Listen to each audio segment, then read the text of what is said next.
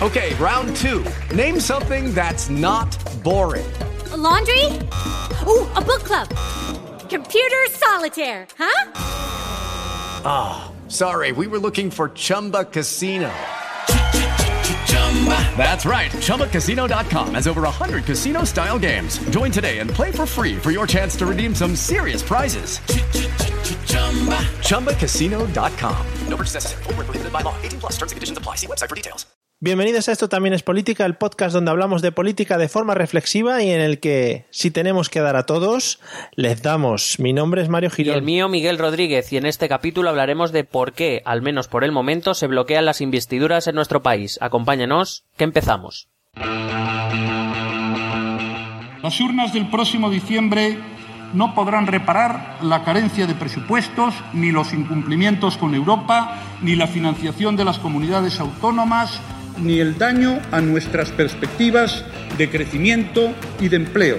Si actuamos todos con altura de miras y con generosidad, estoy convencido de que encontraremos esa solución y no les quepa duda de que el Grupo Parlamentario Socialista formará parte de esa solución. Muchísimas gracias. A mí no se me caen los anillos de decirle a mis compatriotas que lo seguiremos intentando, que lo intentaremos hacer bien, pero que les pido perdón, porque aunque no sea yo el candidato a la investidura, desde luego me siento partícipe del fracaso de esta Cámara. Muchas gracias. Bienvenidos a todos al episodio número 7 de Esto también es política, el podcast maravilloso donde hablamos de política pues de una forma muy llana, muy directa al pueblo para que la gente se entere de todo lo que nos tiene que contar nuestra clase política dominante. ¿Qué tal estás? nuestra clase política dominante. Sí, es que no sé, eran palabras que quería meter juntas en algún momento. He dicho, creo que es el momento idóneo. Mm, pues muy bien. Pues nada, aquí eh, registrando récord de temperatura en septiembre está muy bien. Es verdad, joder, qué fuerte. Estamos, estamos muy tensos. Pero, bueno, eso es bueno porque los telediarios tienen noticias para dar, que eso siempre, siempre está bien. Sí, bueno, antes solo eran julio y agosto, bueno, pues ya tienen un poquito más de cuerda. Ya que no tenemos gobierno, pues que rellenen con algo. Efectivamente, eso te iba a, decir. A lo mejor lo ha puesto Rajoy esto. Uh, cuidadito, eh. Cuidadito. Eh, que eso te iba a decir. Pasamos el debate de investidura y según lo que nosotros contamos, acuérdate, aquellas épocas, eh, pues al final no pasó nada, de nada. Bueno, más o menos lo, previsto. Aparte que fue mm, un, un, debate, la verdad es que mm, bastante soso, puedo decir. El discurso de Rajoy, mm. pues el primero casi me duermo. Eh, el de Pedro Sánchez, pues bastante insulso también. El de Pablo Iglesias muy gritón. Yo no sé por qué ese hombre últimamente grita. Parece que al principio intenta como retenerse, ¿sabes? Pero es que se viene muy arriba. Pero también sin decir grandes novedades. El de Ciudadanos, pues más o menos poco de lo mismo. Así, bueno, destacó un poco, llama un poco la atención el de Gabriel Rufián, diputado de Esquerra mm. Republicana. Pero bueno, es un, es un discurso nacionalista que, que, a mí me convence muy poco y de hecho aprovecho para ofrecerte la posibilidad de un día grabar un, un episodio sobre el nacionalismo. No, esto, cómo, funciona, cómo se forma y, qué, qué, mantras usan para, para hacer su actividad política. Hay gentes, hay hordas de gentes en la puerta de mi casa pidiéndome ese episodio y a mí me apetecería un montón. Eh, pero hoy no vamos a hablar de eso, del nacionalismo, aunque te veo con muchas ganas. Y por cierto, pronuncias muy bien Esquerra, marcando muy bien las R, me, ha gustado mucho. eh, vamos a hablar de un tema del que se ha venido hablando mucho a partir sobre todo de, esta sesión de investidura y de la anterior, que es el tema de los bloqueos, que mucha gente lo tiene en la boca, pero realmente no sabemos quién bloquea a quién, cómo se bloquean, qué está pasando y por qué no tenemos gobierno todavía. Bueno, porque no tenemos gobierno parece claro, porque aquí nadie se pone de acuerdo con nadie para establecer una mayoría suficiente. Bueno, em, la verdad es que tras, los dos intentos eh, fallidos de investidura, eh, lo único, el, único ruido que se oye después es a, ver a quién culpamos del bloqueo de por qué no hay gobierno. Y dependiendo de con quién hables, pues te dicen que han sido unos, que han sido otros o que han sido los de más allá. Eh, generalmente son reflexiones que suelen ir bastante acompañadas de, de la camiseta, ¿no? De que cada uno tenga. Son, son reflexiones, a lo mejor, eh, no digo que no escondan parte de verdad, que sí, pero creo que son ajenas o intentan esconder otra parte de la realidad que aquí vamos a intentar poner sobre la mesa. Genial, me interesa mucho porque así vemos un poco todas las realidades de cada uno de los partidos políticos y cómo se han movido un poquito en las dos sesiones de investidura aparte del tema que comentas de las camisetas y las bufandas, que a mí me gusta mucho. Sí, tú eres más de bufanda. Sí. Sí, Sobre todo ahora con estas temperaturas. ahora en verano viene fenomenal, vamos. Sí. Bueno, eh, antes de entrar en materia, si, si me permites, me gustaría hacer una, Por favor. una pequeña aclaración, ¿no? Una consideración que creo que no se tiene muy en cuenta a la hora de establecer estos debates sobre quién bloquea a quién o por qué no tenemos gobierno y creo que es importante. Eh, hay que recordar que España tiene una vida democrática relativamente corta, que vista incluso desde una óptica histórica tenemos muy pocas experiencias eh, pasadas. Apenas tuvimos un año muy convulso a finales del siglo XIX y los seis años de la Segunda República que acabó como acabó. Eh, también una república bastante convulsa, digamos en el que la democracia se desarrolló, se desarrolló poco porque, porque no, no pudo por el, por el tenso ambiente que había. Em, y en nuestra experiencia democrática más larga, que es la actual, eh, la tradición de pactos o de coaliciones en cuanto al gobierno nacional se refiere, porque en comunidades autónomas y en ayuntamientos es distinto, nuestra tradición es muy limitada. Nuestros eh, partidos mayoritarios han gozado de mayorías absolutas o de, o de mayorías muy amplias que apenas con un pacto aquí y allá eh, de, de muy, de muy poco alcance pues les permitía gobernar. Esta falta de experiencia creo que es importante, eh, aparte que nu- nuestro Parlamento desde 1977 nunca ha estado tan tan fragmentado. Entonces, creo que todo esto nos hacía suponer un poco que lo que está pasando no era tan imprevisible, no tenemos tradición de pacto, no tenemos tradición de ceder, eh, ni los partidos ni los ciudadanos. Eh, creo que eh, aquellos sobre todo que viven la política desde una forma más, eh, más pasional, digamos, Sí. eh, no suelen ver con buenos ojos que sus partidos eh, cedan ante otro o- o- y, y esa básicamente es una de las razones más importantes por las que los partidos políticos no ceden y, y- y, digamos no, no son tan dados al pacto porque pueden ser castiga- castigados electoralmente. Un ejemplo lo, te- lo tuvimos en el pacto PSOE Ciudadanos donde los dos partidos cayeron eh, Sí. en las siguientes elecciones, a pesar de que ellos sí que habían llegado a un acuerdo y habían intentado ah, hacer algo por desbloquear la investidura en ese momento. Así que, aunque esta situación sea desesperante, creo que también eh, los ciudadanos tenemos que aprender que, que los- las cesiones son normales en una vida política con un parlamentos tan fragmentados como el que tenemos ahora nosotros. Efectivamente, te iba a comentar un poquito eso. Creo que nos falta un poco de educación política en general a todos, cosa que nosotros estamos aquí abogando por su crecimiento y ayudando en él. eh, como una abogando, función ¿eh? social. Sí, sí. Lo he metido. una Sí, sí. Sin duda alguna. Yo- Abogamos por nos van, a, nos van a poner, yo creo, de, en, algo- en las clases dentro de poco. Que lo que te iba diciendo, nos falta un poco de esa educación política para entender que realmente no hace falta ser fanático de un partido, sino entender ideas, entender planteamientos, un poco estudiar, supongo, eh, el- lo que plantean los diferentes partidos políticos, etcétera, etcétera, ¿no? Sí, sobre todo eh, en referencia al tema que vamos a tratar hoy, que es el de los bloqueos y el de los pactos, porque inevitablemente a día de hoy son necesarios pactos para poder eh, desbloquear la situación. Creo que es eso, tenemos que mirar los pactos, aunque evidentemente tenemos que ser conscientes de que un pacto implica cesión, conseguir algunas cosas y ceder en otras. Eh, a todos nos haría mucha ilusión que el partido político al que votamos y o con el que o con el que cuya ideología más o menos nos identificamos que consiguiera todo lo que sale en su programa. Pero eso no es posible. Y, y muchas veces creo que no somos conscientes de eso, ¿no? Atacamos o saltamos o nos cabreamos como diciendo, vamos a pactar con esto. Bueno, ya, pero es que si, volvemos a lo mismo, es que si no hay pactos, no hay desbloqueo de la situación. Hay que aprender que en algunas cosas habrá que ceder, que en otras cosas se conseguirán y que otras irán más lentas de lo que nos gustaría.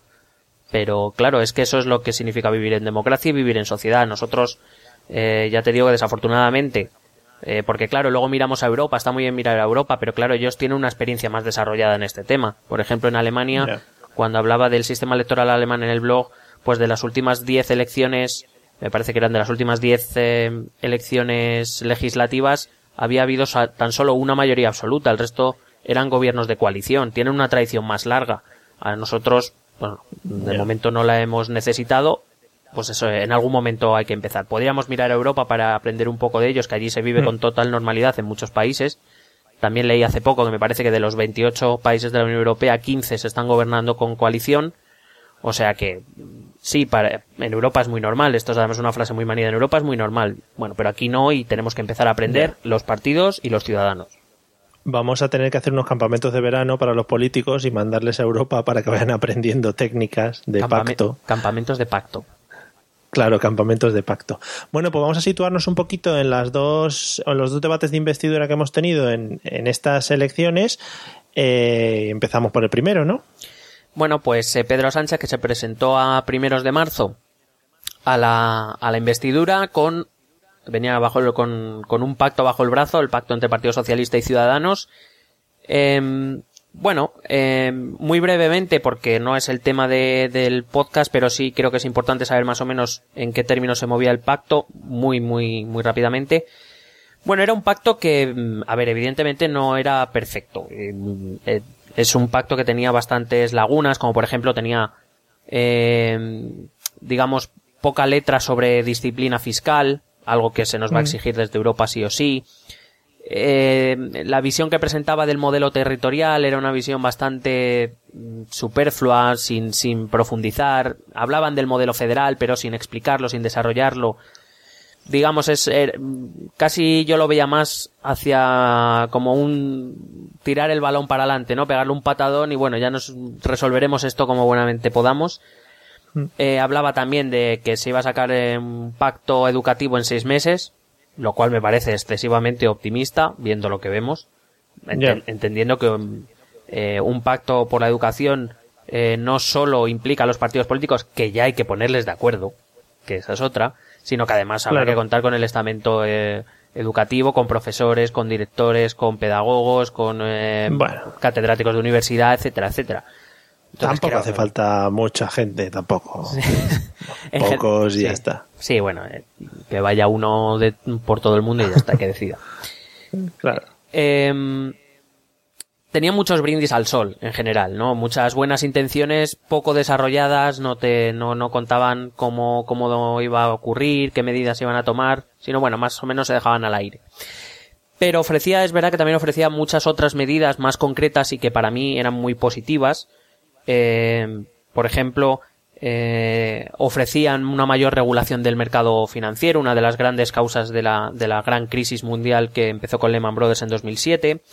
Eh, hablaba, por ejemplo, de la universaliz- universalización de la educación de 0 a 3 años. La universi- Venga, esta palabra no la voy a decir. Venga, otra cosa, sí. Eh, educación pública gratuita de 0 a 3 años. Vale, Eh, hablaba del complemento sal- salarial, eh, que sinceramente es un es una medida que se ha hecho en algunos estados de los Estados Unidos y que según los estudios es muy redistributiva, muy positiva.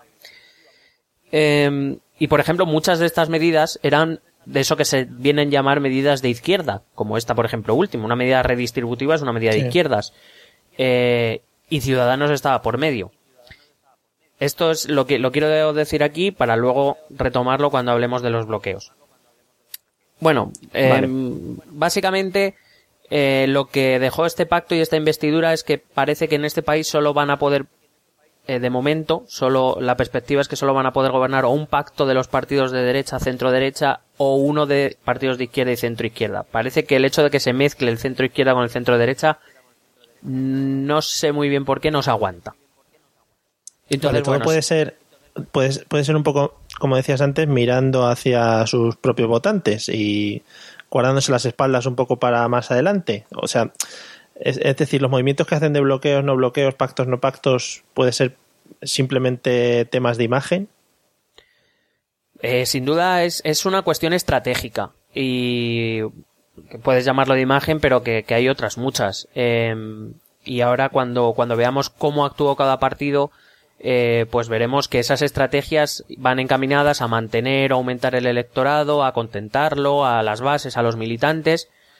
Eh, pero también tienen otras estrategias y, y todas ellas pues parecen desembocar en el bloqueo. Y ahora, pues si te parece, vemos cómo actuó cada partido en el caso del pacto peso de ciudadanos y más o menos vamos viendo quién, Vale. quién bloqueó. Bueno, empezamos ¿Quién por el? Partido Venga. Socialista, si te parece bien. Me parece muy bien. Correcto. Bueno, el eh, parece difícil pensar que el Partido Socialista, cuyo candidato era el, que pretendía ser presidente del gobierno, fuese a bloquear eh, su propia investidura. Parece difícil pensarlo. Hmm. Sí, estaría feo, sí. Eh, claro. Y mm, la cuestión está en el PSOE hizo todo lo que pudo, habló con todos los grupos posibles, intentó todo lo posible para llegar a un acuerdo y conseguir que Pedro Sánchez fuera investido. Yo creo que no. Es decir, eh, es verdad que el Partido Socialista le estaban dando, por ejemplo, eh, buenos Podemos le estaba dando buenos argumentos para no negociar con ellos. Y de verdad creo que el Partido Socialista eh, llegó antes a un entendimiento con Ciudadanos para presionar a Podemos, para precisamente no tener que ceder tanto sobre Podemos. Eh, y le salió mal, porque Podemos decidió no negociar y, y, el Partido Socialista, pues, digamos, no es que bloqueara directamente su propia investidura, pero sí creo que Mm, su estrategia fue errónea. Se autobloqueó a lo mejor sin querer, pero se autobloqueó porque eh, PSOE y Ciudadanos sumaban ciento, si no recuerdo mal, eran 130 diputados, al que luego se sumó eh, la de Coalición Canaria, 131 diputados, hasta 176 quedaban algunos. Pretendía que Podemos abstuviera y bueno, por ejemplo, Podemos mm, puso puso mm, excusas que tampoco entiendo muy bien, que es de lo que te hablaba, ¿no? Podemos hablar de que como estaba Ciudadanos ya era un pacto de derechas. Bueno, eh, eh, me parece una excusa bastante pobre, pero bueno, ahora hablaremos de, Podemos. Así que ya te digo, el PSOE auto, se autobloqueó. Creo que ayudó al bloqueo. Se ayudó al bloqueo, probablemente sin intención o pensó que su estrategia iba a ir de otra manera y, y no le funcionó. Pero hombre, algo al bloqueo también, también ayudó. Vale, de cara al público queda bien porque son los que se están intentando mover para formar gobierno, pero luego quizá no has puesto todo lo que tienes en tu mano para, para poder llegar a ese gobierno. Claro, además hablo de Podemos porque además es que la Ejecutiva Federal prohibió expresamente a Pedro Sánchez eh, llegar a un acuerdo con Podemos, no tanto llegar a un acuerdo, pero sí no rebasar ciertas líneas que prácticamente hacían muy difícil. O sea, que, decir, no le dijo, no puedes llegar a un acuerdo con Podemos, pero dijeron, puedes llegar a un acuerdo con, Podemos, pero sin esto, sin esto y sin esto, que es como, o sea, no puedo llegar a un acuerdo con Podemos. Puedes llegar a un acuerdo, pero si no les haces caso en nada. Es que claro, básicamente. Y luego, aparte, eh, podrá ser eh, éticamente más reprobable o no, cada uno tendrá su opinión y no me voy a meter en ella, pero el Partido Socialista es verdad que también tenía la opción al menos de buscar la, abstención de los independentistas. Mm. Eh, Mm, probablemente, a ver, yo entiendo que si abstención o sí solo son posibles si los independentistas piden el referéndum, eh, el PSOE no se lo puede permitir, indudablemente. Pero a lo mejor con la abstención podía haber llegado a otro tipo de acuerdo o podía haberlo intentado al menos. Creo que, que hablar con otros grupos parlamentarios, aunque defiendan ideologías independentistas, mm, creo que nunca está de más, porque el, el Parlamento se llama así precisamente por eso, porque es donde se parlamenta, donde se habla y donde se negocia, y si no se puede llegar a un acuerdo, pues no se llega, pero eh, eso de excluir ya de primeras y de segundas, bueno, a mí personalmente no, no me parece correcto. Vale. Bueno, pues entonces el Partido Socialista se quedó ahí un poco en el aire con todas las posibilidades que tenía. El Partido Popular, es casi evidente que no iba a apoyar la candidatura del señor Pedro Sánchez. Evidentemente eh, no la iba a apoyar, pero fíjate que en marzo eh, abstenerse parecía que era apoyar. Y ahora lo que están pidiendo es justo al contrario, que el Partido Socialista se abstenga, mm. que no es necesario que apoye, pero que se abstenga. Entonces la pregunta siempre vuelve, ¿y por qué no lo hizo el Partido Popular en marzo? Ya, claro. Hablaremos más detenidamente del pacto del Partido Popular y Ciudadanos luego cuando hablemos de la segunda investidura, la de Mariano Rajoy. Pero mm. si estamos hablando de que muchas de las medidas se tenían en común entre un pacto y otro, por qué el Partido Socialista tiene que abstenerse en esta, en la de Mariano Rajoy, y el Partido Popular no tenía por qué hacerlo en marzo. ¿Que el Partido Popular bloquea? Sin duda alguna. Em, el Partido Popular mm, se escuda siempre en que, en que como ganan las elecciones son ellos los que deben encabezar el gobierno, etcétera. Algo de lo que luego me gustaría hablar cuando, cuando llegue el turno de hablar de, de Mariano Rajoy. Pero que simplemente si tenemos un poquito de, memoria, lo que el PP le está pidiendo al Partido Socialista ahora es lo que el Partido Socialista en su momento le pidió al Partido Popular y el Partido Popular no hizo. Ya. Y, y- Se les ha olvidado. Sí, bueno, es, sí, es que sabemos que de una elección a otra es como hacen borrado, borrado de memoria Claro. y, ya, No ha pasado nada, no ha pasado nada aquí. y ya está. Es decir, el Partido Popular tenía la misma opción de, de abstenerse, permitir un gobierno de un partido de centro izquierda y un partido de centro derecha, muy afín en lo económico, que además había conseguido introducir buena parte de su programa económico, o una, una parte importante al menos de su programa económico en el pacto, lo podía haber permitido con una abstención y además desde su actividad parlamentaria podía haber influido en el gobierno, podía haber llegado a, los- esos grandes pactos que anunciaban el PSOE y, y Ciudadanos y no lo hizo. Es decir, fue un bloqueo claro. ¿Por qué? Bueno, principalmente porque ellos entendían que o ellos encabezaban el gobierno o íbamos a terceras elecciones. A segundas elecciones, yo es que ya me he perdido en cuántas elecciones. ya. O íbamos a segundas elecciones y ellos sabían que en segundas elecciones tenían las de ganar. Es decir, se encontraban eh, en una posición menos cómoda de la que están ahora, pero, pero en una posición tampoco sin, sin muchos problemas. Tenían, eh, eran el partido más votado, tenían eh, más escaños que los demás. Mm, digamos que se plantaron y, y ya está. Era o lo, o lo que yo quiero o aquí no se hace nada. Bueno, Sí, pues- pero bueno, que también era, eh, que era lo más lógico, quiero decir. Al final hubiera sido un poco un suicidio el andar. Suicidio, a ver, entendiendo cómo entendemos la política en este país, como comentabas al principio, para todos sus electores, sabiendo cómo somos en general, hubieran dicho, pero ¿qué está pactando este tío con Pedro Sánchez? A ver, seguramente no lo hubieran dicho con esta frase, hubieran metido algún insulto de por medio, pero que hubiera sido un poco suicidarse de cara al electorado del Partido Popular. Indudablemente el Partido Popular, como el resto de partidos, cuando hace algo también piensa en sus eh, militantes y en sus electores, sin duda alguna. Y, y, claro, eh, lo mismo le pasa ahora mismo al peso de Pedro Sánchez, si pactase con el PP o, man- o hiciese un gobierno del Partido Popular. Pero que lo- lo- a lo que me estoy refiriendo es que las circunstancias no son tan diferentes para uno o para otro lado y qué diferente lo, lo ponen cada uno sobre la mesa cuando hablan de una situación y de otra. Nos ha jorobado. Sí, sí. Y luego pues nos quedan eh, los dos partidos que entraron por primera vez en el Congreso, que fueron Podemos y Ciudadanos. A ver, eh, Podemos tuvo un gran problema con el Partido Socialista.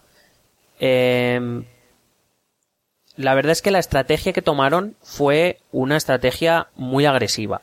Eh, tuvieron una actitud con el pacto en sí, que te he dicho que tiene muchas medidas de lo que podríamos considerar izquierdas, muchas medidas en las que Podemos podría eh, pactar con Ciudadanos eh, porque están de acuerdo o más o menos tienen una visión parecida, quiero decir, posiciones cercanas al pacto.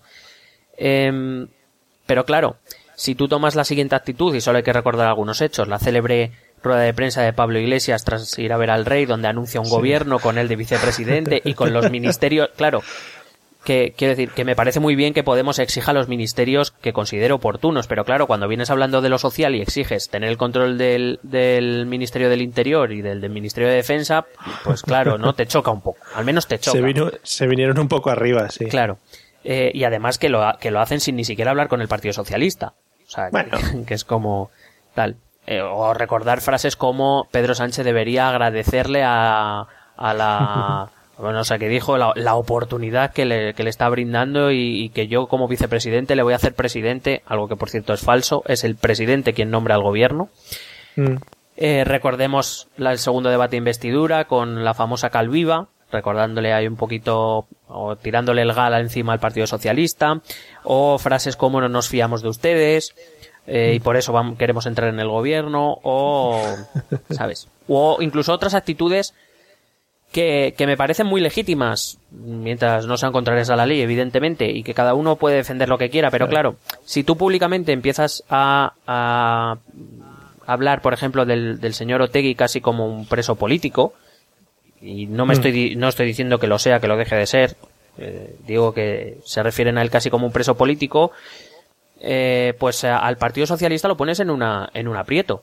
Eh, Claro. Si empiezas a, a, por ejemplo, Otegui es un preso político, pero luego cuando viene la, la mujer de Leopoldo López, preso eh, que está preso en, en Venezuela, no la quieres recibir, pues, o por ejemplo en, en, en el Parlamento Europeo no votas eh, mociones o declaraciones del Parlamento en las que eh, piden que se escarcela a los presos políticos en Venezuela.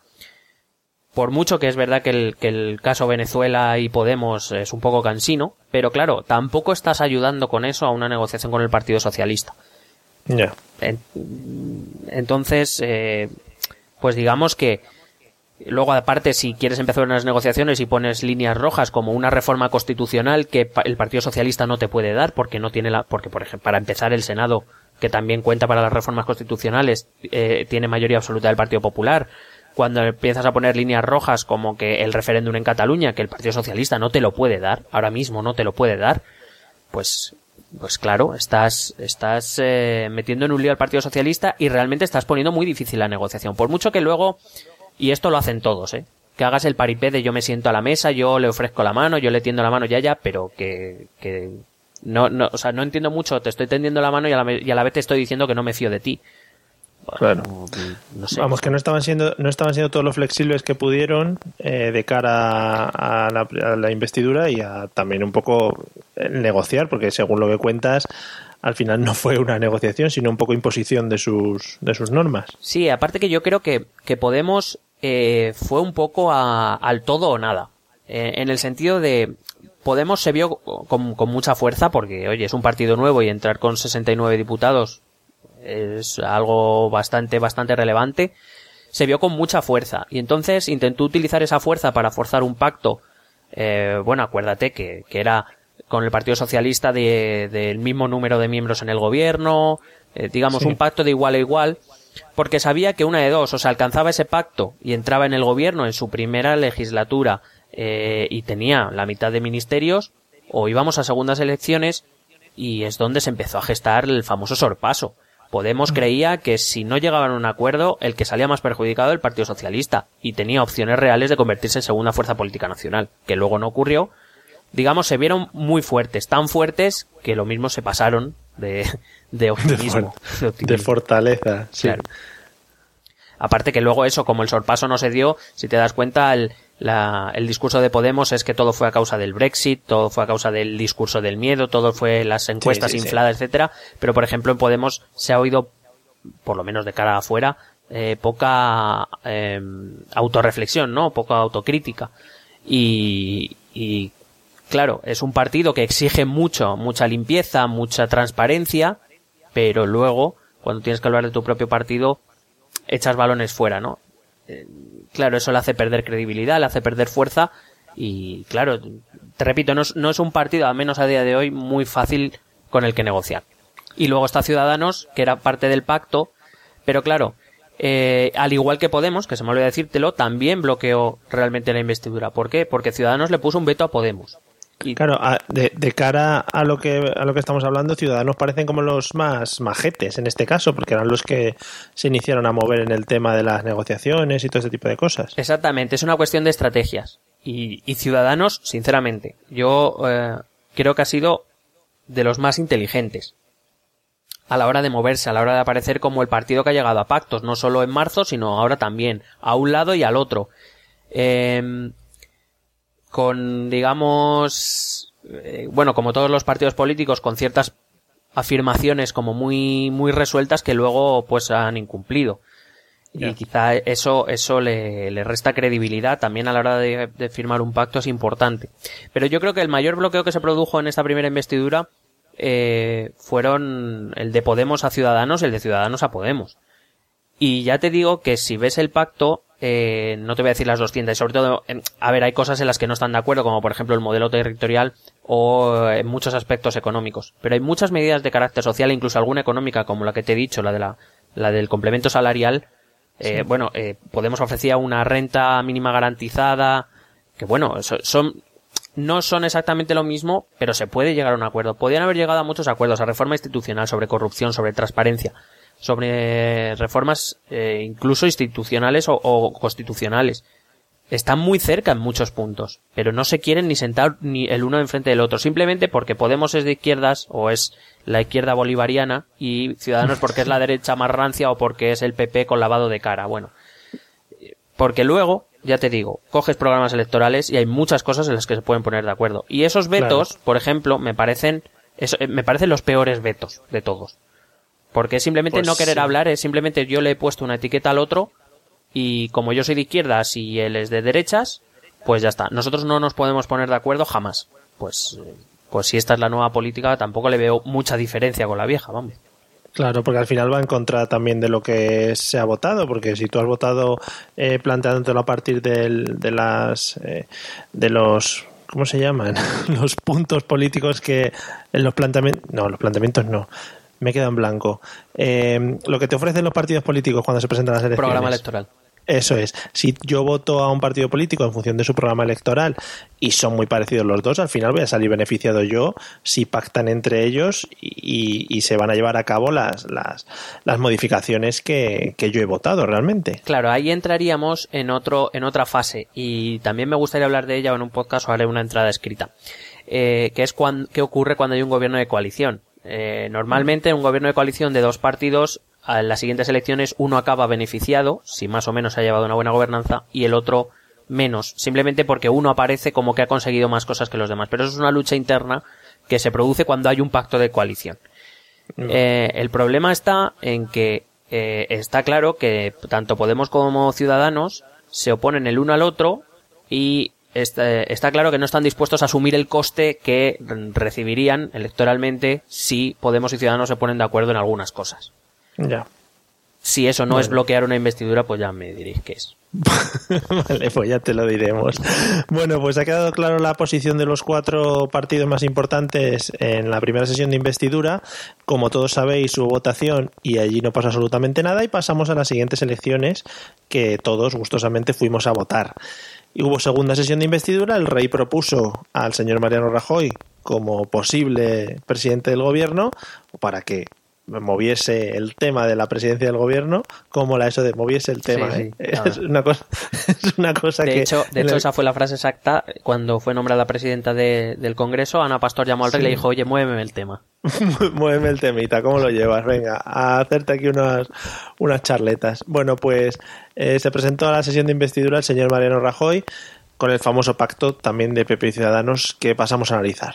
Bueno, también muy brevemente.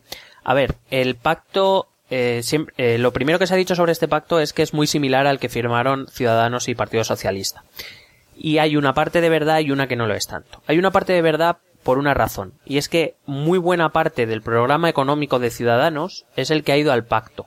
Igual o bastante parecido a lo que pasó con el pacto PSOE-Ciudadanos. Pero en este caso eh, tiene una explicación muy sencilla.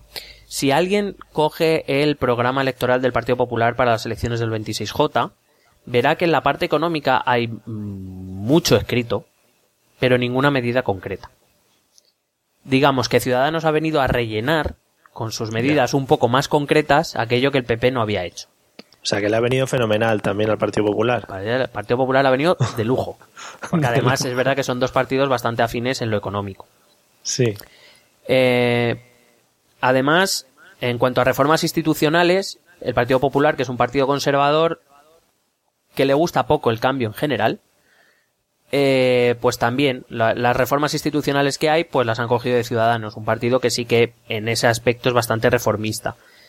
Eh, claro, con estas razones es, es fácil pensar que tienen muchas cosas en común que las tienen los dos pactos. Pero bueno, hay otras en las que sí que se diferencian claramente. Eh, por ejemplo, en la cuestión territorial. Te he dicho antes que el partido PSOE Ciudadanos no era tampoco muy, muy aclaratorio, no era muy específico. Mm. Hablaba de un enfoque federal, pero sin tampoco eh, explayarse mucho ni, ni tal. Y eh, este pacto directamente eh, habla de comunidades autónomas, del Estado central, etcétera. Habla de que todo siga como esté. Ah, muy bien. Claro. Eh, es un pacto, ya te digo, en general mucho menos específico que el otro. eh, Sí. con, con los mismos brindis al sol, con algunas medidas que son exactamente igual, pero que claro, es que es muy fácil poner en un pacto o en un, o en un programa electoral poner cosas como reforzar la actividad de la agencia tributaria contra el fraude. Ya, ya, ya, pero ¿cómo? O sea, evidentemente. O creación de la agencia eh, de competencia de no sé qué. Pues, Es- ¿Y eso estos para cuatro- sirve? Claro. Estos cuatro años lo vamos a pasar chachi todos. Va a ser muy guay. Sí, es, es pues eso. Entonces, ese tipo de, de cosas están exactamente igual en un pacto y, y en el otro. Pero, ¿sabes? Es- Yo qué sé, es como fomentar, es como si pongo fomentar el deporte. Y lo dejo ahí y quedo de lujo. ¿Sabes? Quedo de lujo, pero bueno, es como, pues eso. He dicho todo y no he dicho nada. Ya, vale. Eh, también es un pacto que, claro, eh, al ser un pa- es un pacto de centro derecha y eso hay que entenderlo. Es un pacto menos redistributivo, es un pacto con menos gasto, a pesar de que, bueno, aún así imponen reformas por 29.000 millones que a saber de dónde los quieren sacar. Eh, es un De pacto las que, por ejemplo, pensiones. sí, pues ya, sí, Ya, ya no queda. ya no quedan. O sea, que- eh, es un pacto, por ejemplo, que no dice nada de la igualdad salarial, que no habla nada de negociación colectiva, por ejemplo. Habla poco de los trabajadores. Es, es, es un, un pacto de, de centro derecha. Y habla muy poco, por ejemplo, cosas de muy poco calado respecto a conciliación, algo en lo que, por ejemplo, el pacto de PSOE y Ciudadanos, y que Podemos, si se hubiera adherido, seguro que habría llegado a acuerdos, eh, pues eh, sí que desarrollaban algunas, algunas ideas más que, que este pacto. Pues eso, un pacto de centro derecha bastante exiguo, bastante normalito, nada del otro mundo. Vale.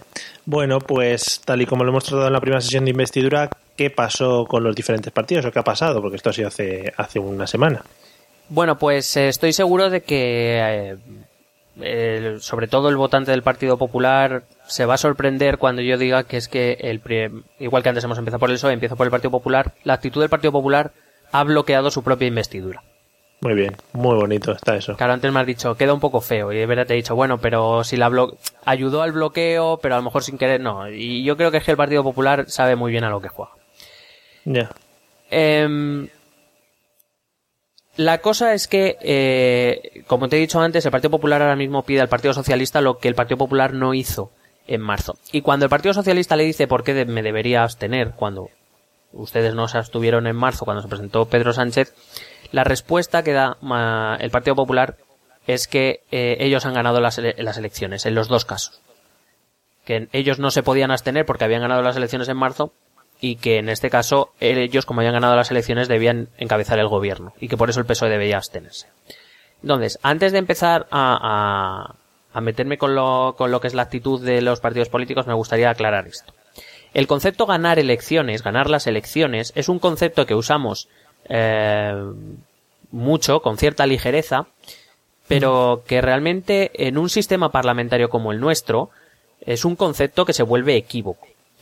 Y me gustaría dejar claro que ser el partido político que ha recibido un mayor número de escaños o de votos, si quieres, no convierte automáticamente a tu candidato en presidente del gobierno, ni significa que el resto de grupos parlamentarios deban facilitar que su candidato sea presidente del gobierno porque sí. Porque no funciona así, porque si no tendríamos un sistema presidencialista donde ahí el candidato que gana es el presidente, como por ejemplo en Estados Unidos. Eh, Barack Obama ganó las últimas elecciones y por eso es presidente de los Estados Unidos. Pero en un sistema parlamentario esto no funciona así. Eh, está claro que, eh, que ganar las elecciones o tener el mayor número de escaños, está claro que te otorga la iniciativa. Y claro, tú, que tienes más número que de escaños que los demás, tienes mm, más facilidad o digamos simplemente, y esto es una cuestión matemática pura y simple de, de, de primaria, Sí. tener más escaños hace que necesites menos para llegar al objetivo. Hasta ahí todos de acuerdo. Simplemente. Y te da la iniciativa, sin duda alguna. Pero repito, no es un automatismo. No es que como el Partido Popular ha recibido más escaños que los demás, Mariano Rajoy debe ser presidente. No digo que no deba serlo, digo que no es un automatismo. Y quizás sea esta una de las razones por las que el Partido Popular se empeña tanto últimamente en que, en que sí sea, de hecho, en los últimos tiempos el Partido Popular es muy favorable a que gobierne la lista más votada. Mm. Eh, pero bueno, de momento, una medida con la que yo personalmente no estoy de acuerdo. Pero si eso algún día se convierte en ley, entonces la cosa cambiará. Hasta entonces, la cosa no funciona como al Partido Popular le gustaría. Gobernará Vale. quien sea capaz de articular una mayoría y punto. Eso, entonces deberían un poco cambiar la forma de hablar, ¿no? Y cuando salen los resultados de unas elecciones, no decir hemos ganado las elecciones, presidente, presidente, arriba, la, la, la, todo ese tipo de celebraciones que hacen, un poco exageradas. Bueno, yo perso- personalmente, es que no entiendo yo las celebraciones estas en las elecciones como si hubiéramos ganado la Champions. tampoco las entiendo, pero bueno. Eh, evidentemente, eh, una mayoría absoluta es lo único que te convierte automáticamente, bueno, automáticamente pasando los trámites necesarios, y salvo que tu grupo parlamentario te dé una puñalada trapera, eh, pues es, el, es lo único que te convierte en presidente automáticamente. Si no, tienes que articular una mayoría. Vale, para que yo me entere, si yo ahora voy al Congreso y pongo de acuerdo a los partidos políticos que sumando todos sus escaños tengan una mayoría absoluta, podrían a mí ponerme como presidente del gobierno. Perfectamente. Es decir, em, un, independiente en, nuestro país no se ha dado, pero en otros sí. Puede ser que alguien que ni siquiera esté en el Congreso, como tú o como otro, otra persona. No, no. Como yo, creo que soy el mejor candidato. Como tú puede llegar a presidente del gobierno si consigue los apoyos dentro de la, del Congreso necesarios. Y tú, si llegases a presidente del gobierno, estarías tan legitimado a hacerlo como lo estuvo el señor Rajoy con una mayor, mayoría absoluta hace cuatro años o como la mayoría que consiguió en el Congreso el señor Zapatero en 2008. Y ya está, y eso no te hace menos legítimo como presidente del gobierno que el hecho de no formar, que el hecho de formar parte del grupo parlamentario que más escaños tiene en la Cámara. Simplemente eso. Y me gustaba aclararlo porque porque creo que es importante. Resulta que ahora... No te enfades, no te enfades. No, sí, me enfado. Me enfado porque, porque además ellos lo saben y creo que, que, simplemente con este tipo de discursos intentan... Eh, es, es, no deja de ser un, discurso ciertamente un poco mm, populista.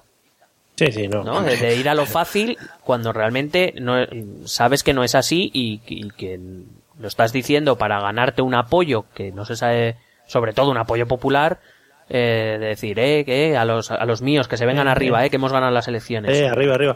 Que, de, todas maneras, eh, desde que estoy aprendiendo política contigo, hay pocas cosas que, me que no me resulten populistas. O sea, todavía no ha llegado a mí un sentimiento político verdadero de gente que diga, oye, vamos a hacer las cosas porque esto vaya hacia adelante, tal. O sea que todavía estoy... y lo que nos queda. Vale, o sea que iba a decir, todavía estoy a tiempo de que me convenzas, pero veo que va a ser difícil. No, yo es que sí creo que, por ejemplo, a nivel local es, es mucho más difícil, pero a nivel autonómico y a nivel nacional hay mucho discurso populista. Y no todos de Podemos, como dicen. Aquí parece que los populistas eh, son, son Podemos, pero vamos, he visto políticos de derechas, muy de derechas, muy populistas. Y, o sea, que no, que no se lo dejen solo a Podemos, que, eso se lo reparten bien repartidito. Genial. Bueno, pues entonces el PP hemos quedado que se ha hecho medianamente un autobloqueo. Sí, además, eso, para, para acabar con el Partido Popular, porque por mucho que haya firmado este pacto con Ciudadanos, al que se ha sumado Coalición Canaria, eh, la realidad es que el Partido Popular tiene una escasa capacidad negociadora en estos momentos por varios motivos porque durante sus cuatro años de mayoría absoluta se negó, como no necesitaba a nadie, pues decidió no hablar con nadie. Eh, con lo cual ahora el resto de grupos le dicen, pues que ahora es a mí al que no le apetece hablar. Eh, la enorme carga de corrupción, que por mucho que digan, hace muy difícil que otro líder político salga en la foto diciendo yo permití que Mariano Rajoy gobernara. ya, ya. Y luego, pues eso, su propia negativa a hacer cualquier cambio en su cúpula. Porque seamos sinceros, pedir al PSOE que se abstenga a cambio de nada con la misma cúpula de los últimos cinco años es pedirle que se suicide.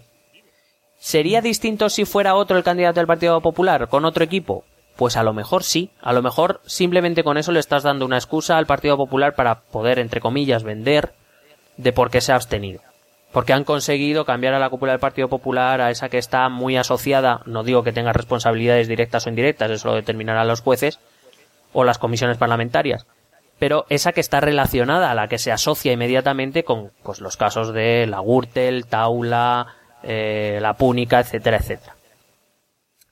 Em, pero bueno, que tampoco, porque por eso digo que se autobloquea, porque entonces sale el señor Rafael Hernando al, a, la, a la tril y dice que Mariano Rajoy es su candidato hoy, lo será mañana y lo será durante mucho tiempo. Pues que no se extrañen entonces. Están en su perfectísimo derecho de elegir a sus candidatos, faltaría más, y a sus propios equipos por supuesto, eh, el Partido Popular es independiente y puede elegir lo que quiera, pero quizás y solo quizás debieran pensar que a lo mejor Mariano Rajoy y parte de su cúpula ahora mismo son parte del problema y no de la solución.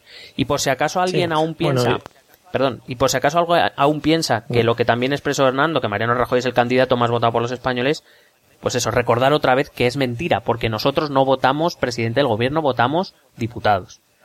Que yo creo que esas cosas la gente no lo sabe.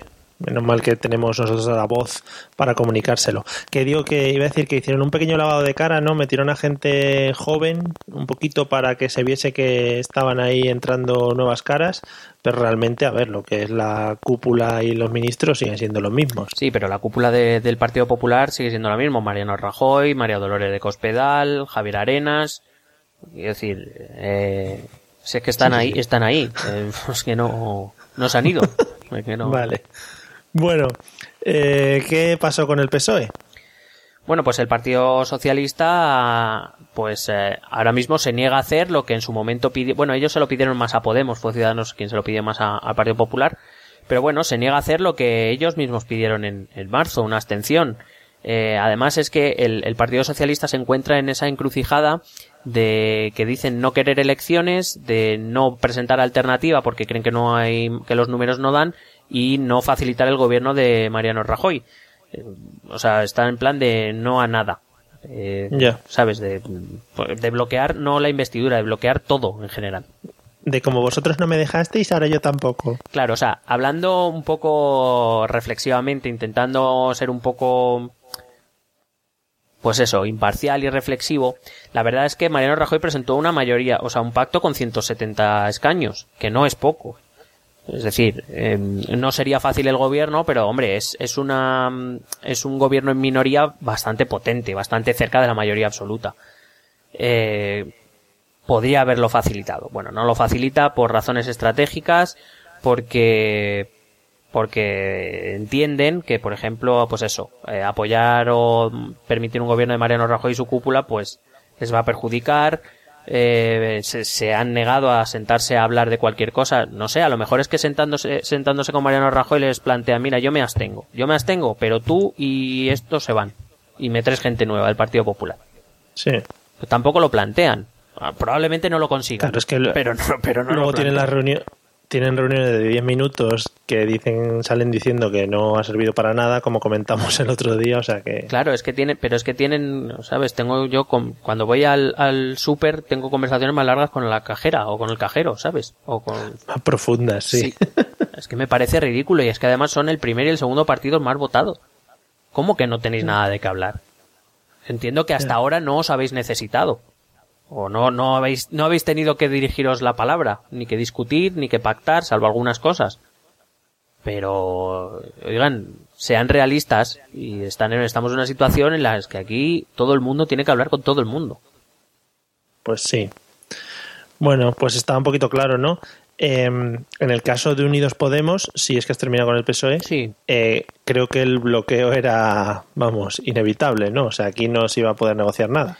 Bueno, es verdad que, Unidos Podemos bloquea la investidura con su no, como todo, como el resto de grupos de la Cámara que no están en el pacto, pero por ejemplo, igual que sí que le otorgo una responsabilidad bastante grande en, en, en la- el bloqueo de la investidura de Pedro Sánchez, pues bueno, aquí es verdad que simplemente por su posición ideológica y por sus posicionamientos es difícil que, que, eh, que Es que- den sí. el, el gobierno Mariano Rajoy, vamos, si lo hicieran ya, yo ya me quedaría loco, o sea, Sí, sí, Creo que debería- sí, gracioso. es- no, ahora nosotros sí. claro. Si ocurre eso, deberíamos cambiar la temática del programa este y ponernos a hablar de humor o algo. Claro, no, no, que estábamos ocultos, ahora se cortan las coletas, tal, ahí, no, tal. Qué bonito sería. Claro, pero el problema, Bueno, pues el- el, entonces bloqueo, Unidos el, Podemos- el único bloqueo que Unidos Podemos sí que es verdad que mantiene y lo mantiene es cuando se plantea que a lo mejor la única alternativa viable es la de Partido Socialista con apoyos expresos, más expresos, menos expresos, con más pacto, menos pacto, más coalición o gobiernos en minoría, eh, con, con Ciudadanos y Unidos Podemos. Unidos Podemos dice que con Ciudadanos no tiene nada que decir, pues seguiremos igual. Madre mía, qué rabia se tienen. Eh, y Ciudadanos en este caso también estaba dentro del pacto. ¿Cuál ha sido su posición? Eh, pues su posición, básicamente, creo que también es, una posición proclive al, al, bloqueo. Y voy a intentar explicar por qué. Em, resulta que eh, Ciudadanos quiere aparecer, su, estrategia es querer aparecer como el partido que pacta. El partido que mira a izquierda y a derecha y que pretende hacer de puente. Y como he dicho antes, es- ha sido una estrategia inteligente. Seamos sinceros, yo no le quiero dejar de reconocer a Ciudadanos que al menos se ha movido y que ha intentado algo diferente. y que se ha sentado a hablar con gente diferente, excepto con Unidos Podemos. Un bloqueo. Sí. El segundo bloqueo es con el Partido Socialista. Es decir, está muy bien eh, pedirle al Partido Socialista que, que se abstenga cuando tú hace unos meses estabas diciendo que jamás ibas a hacer presidente a Mariano Rajoy y el Partido Socialista jamás haría presidente a Mariano Rajoy y ahora mismo pues poco menos que le estás dando la espalda. Quiero decir, que Ciudadanos puede haber hecho ese mismo pacto y haber exigido cambios en la cúpula del PP, porque si no, también se le hace muy difícil al Partido Socialista pactar con un partido que hace tres semanas decía que no a Mariano Rajoy y ahora le está diciendo que sí. Porque yo no digo ni que esté bien ni que esté mal. Cada uno sigue la estrategia, como te digo, que, que considera oportuna y de, y de hecho creo que Ciudadanos ha sido de los más inteligentes. Pero claro, eh, tú en tu negociación en el pacto podrías haber exigido, ya que tú contigo si se sientan a hablar o tú has decidido sentarte a hablar con el Partido Popular, a lo mejor la mejor forma de atraerte al Partido Socialista es conseguir cosas que al Partido Socialista le puedan interesar, como por ejemplo, y solo pongo un ejemplo porque pueden ser mil, que haya un cambio en el candidato o en parte o al menos en parte del equipo, algo que pueda atraer al Partido Socialista, no hacer declaraciones públicas una y otra vez de si el PSOE debe hacer decirle al PSOE lo que debe hacer, creo que le sentará mal al PSOE como le sentará mal a cualquiera. Claro. Si su, si su única estrategia para desbloquear la situación es hacer declaración pública tras declaración pública, eh, digamos, poniendo contra la pared al Partido Socialista, es- pues es que, em, es que, o sea, es, eh, lo lógico es que el Partido Socialista diga, no, o sea, si encima me estás poniendo, me estás atacando, ¿qué, qué me estás pidiendo? Esto es la, la técnica del, la técnica del, la técnica del palo y la zanahoria. Te doy un palo y luego ¿qué te digo que te, que te abstengas.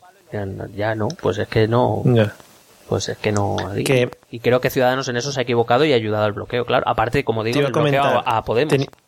Sí, te iba a comentar, teniendo en cuenta que damos por hecho casi que los cuatro partidos están pensando también en las posibles nuevas elecciones que tengamos en diciembre, eh, puede ser que Podem- de, perdón, Ciudadanos haya seguido la estrategia de ser los majetes, los que han pactado, un poquito la cara que están dando en plan de no, nosotros somos los que estamos dando un paso para volver a ganar votos de cara a estas elecciones. Está claro que, un, que parte de la estrategia seguro que tiene que ver con eso, una de dos, o, acaba habiendo un gobierno o acaba habiendo elecciones. Si llegamos a elecciones, eh, Ciudadanos ahora se puede presentar como, te digo, el partido que ha sido el que se ha movido en las dos, ha conseguido pactos en las dos, porque a priori es el que peor lo tiene también. Ya. Quiero decir, mirando a las elecciones que miran todos, Ciudadanos era el que más tenía que perder porque ya perdieron un buen puñado de votantes en las del 26J y a lo mejor con, con unas terceras elecciones todavía siguen perdiendo más en favor del Partido Popular. Y quiere presentarse con ese, con, ¿no? Con esa actitud política, ¿no? De pacto, de diálogo, eh, etcétera. Incluso, por ejemplo, el discurso de, del pedimos perdón de, de Albert Rivera. Creo que, que lo de pedir perdón, por ejemplo, a mí me parece superfluo. Porque, decir, no necesito que nadie me pida perdón, necesito que alguien, que lleguen a pactos. Y que hablen y que configuren un gobierno y una mayoría. Que me pidan perdón queda muy bonito, ¿no? Pero, pero arregla más bien poco. Creo que, que, que Ciudadanos tira, tira por ahí. Vale. Bueno, pues seguro hemos visto. Yo la conclusión que saco es que aquí hay mucha imagen y poco curro por detrás para intentar llegar a, formar un gobierno en este país. Yo lo que creo es que hay mucho bloqueo, pero que gastan muchas más fuerzas en hacer aparecer al otro o a los otros como los que están bloqueando la situación, cuando realmente la están bloqueando entre todos, y, y gastan muchas fuerzas en eso y pocas en, en realmente querer desbloquear la situación, porque siguen sin, en el fondo siguen sin querer ceder. Al fin y al cabo, eh, si bien te digo que eh, a mí el pacto PSOE Ciudadanos no me parecía mal, era un pacto bastante, bastante punto medio entre ambos partidos, por ejemplo el pacto Ciudadanos Partido Popular, pues eh, seamos sinceros, el Partido Popular ha sido más bien poco.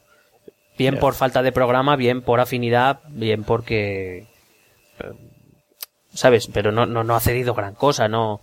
Cuando, cuando salen los responsables del Partido Popular a decir que han ofrecido pactos de Estado, bueno, si es que los pactos de Estado se pueden ofrecer también durante una legislatura, no es necesario que te hagan presidente del gobierno. Eh. Mariano Rajoy ha estado presidente del gobierno cuatro años y ha, y ha podido hacer pactos de Estado, como por ejemplo el pacto de Estado contra el terrorismo yihadista o, o, en la- o los pactos de Toledo en su momento. Quiero decir, los pactos de Estado no, no tienen por qué ir de la mano del gobierno o no del gobierno. Ya. Bueno, pues no sé si te queda algo más por añadir de todos estos bloqueos que hemos analizado. No, básicamente, pues eso. Sobre todo recordar ese, eso de que quien gana las elecciones no es necesariamente quien tiene que poner al presidente del gobierno, que esto no funciona así en nuestro sistema y hasta que funciona así, que, que estaría bien que fuésemos conscientes todos y que nuestros partidos políticos dejasen de usar la frasecita debemos ganar las elecciones eh, como para, yo que sé, como si eso te diera, no sé, te dan más puntos al Candy Crush porque para otra cosa no... te, te veo en las próximas elecciones yendo a Génova, a Ferraz, a donde estén los de Ciudadanos, dándoles tortas ahí, que no celebréis nada. No, no, quiero decir que, oye, que no, no, hombre, tampoco es eso. que cada uno celebre lo que quiera. Yo personalmente no lo entiendo. Pero, pero bueno, si se apetece salir de fiesta un domingo por la noche, pues, ¿a quién, quién no se de fiesta un domingo por la noche? Bueno, pues es una excusa como otra cualquiera. Pero que, que ya te digo que ser el más votado, hombre, pues eh, por supuesto, te alegras y ser Sí. el partido más votado es importante, pero que repito que eso no te da la presidencia del gobierno así y punto. Y punto en boca, hombre, ya. Bueno, pues oye, me parece muy bien y me entera de muchas cosas muy interesantes y que seguramente reflexionando un poco sobre ellas ayuden sobre todo a decidir eh, tema de posibles votaciones en las siguientes elecciones. Por lo menos a mí me ha servido. Espero que a la gente también. Me alegro, me alegro muchísimo. Yo sobre todo eso, ¿no? Que, que cuando leamos este tipo de declaraciones de que tal bloquea, tal bloquea, que pensemos si, si, si el que lo está diciendo no está bloqueando también. Bueno, pues tal y como tú te alegras, ¿sabes lo que me alegraría a mí ahora espectacularmente? Me lo imagino, pero quiero que me lo digas. Sí, que comentases los métodos de contacto para que la gente pueda comentarnos. Bueno, pues eh, podéis poneros en contacto con nosotros a través del correo, esto también es política, arroba gmail.com, a través del Facebook, esto también es política, a través del Twitter, arroba ETE política y eh, a través del blog, esto también es política.wordpress.com. Por cierto, que ya nos han hecho una petición en Facebook para un tema a tratar, ¿eh? ¿Sí? Sí. Bueno, pues la tendremos muy en cuenta, reuniremos a nuestro gabinete de guionistas y lo, lo miraremos. Aprovechamos para decir que eh, probablemente la siguiente entrega es una colaboración que vamos a hacer con Intermon Oxfam y dedicaremos Sí. el episodio a los refugiados. Eh, ya iremos informando a través de las redes sociales y del propio blog, pero creo que es, Eso es. eh, es un tema muy interesante y además con el que podemos ayudar a que Intermon siga haciendo su, su, su, su función, que además es muy importante. Eso es, genial.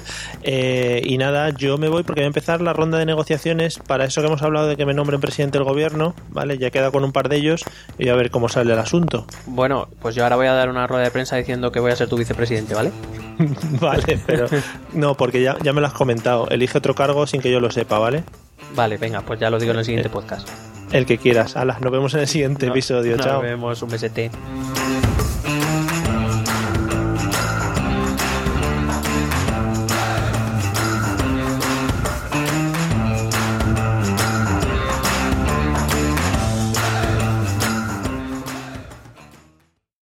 Lucky Land slots, you can get lucky just about anywhere. Dearly beloved, we are gathered here today to. Has anyone seen the bride and groom?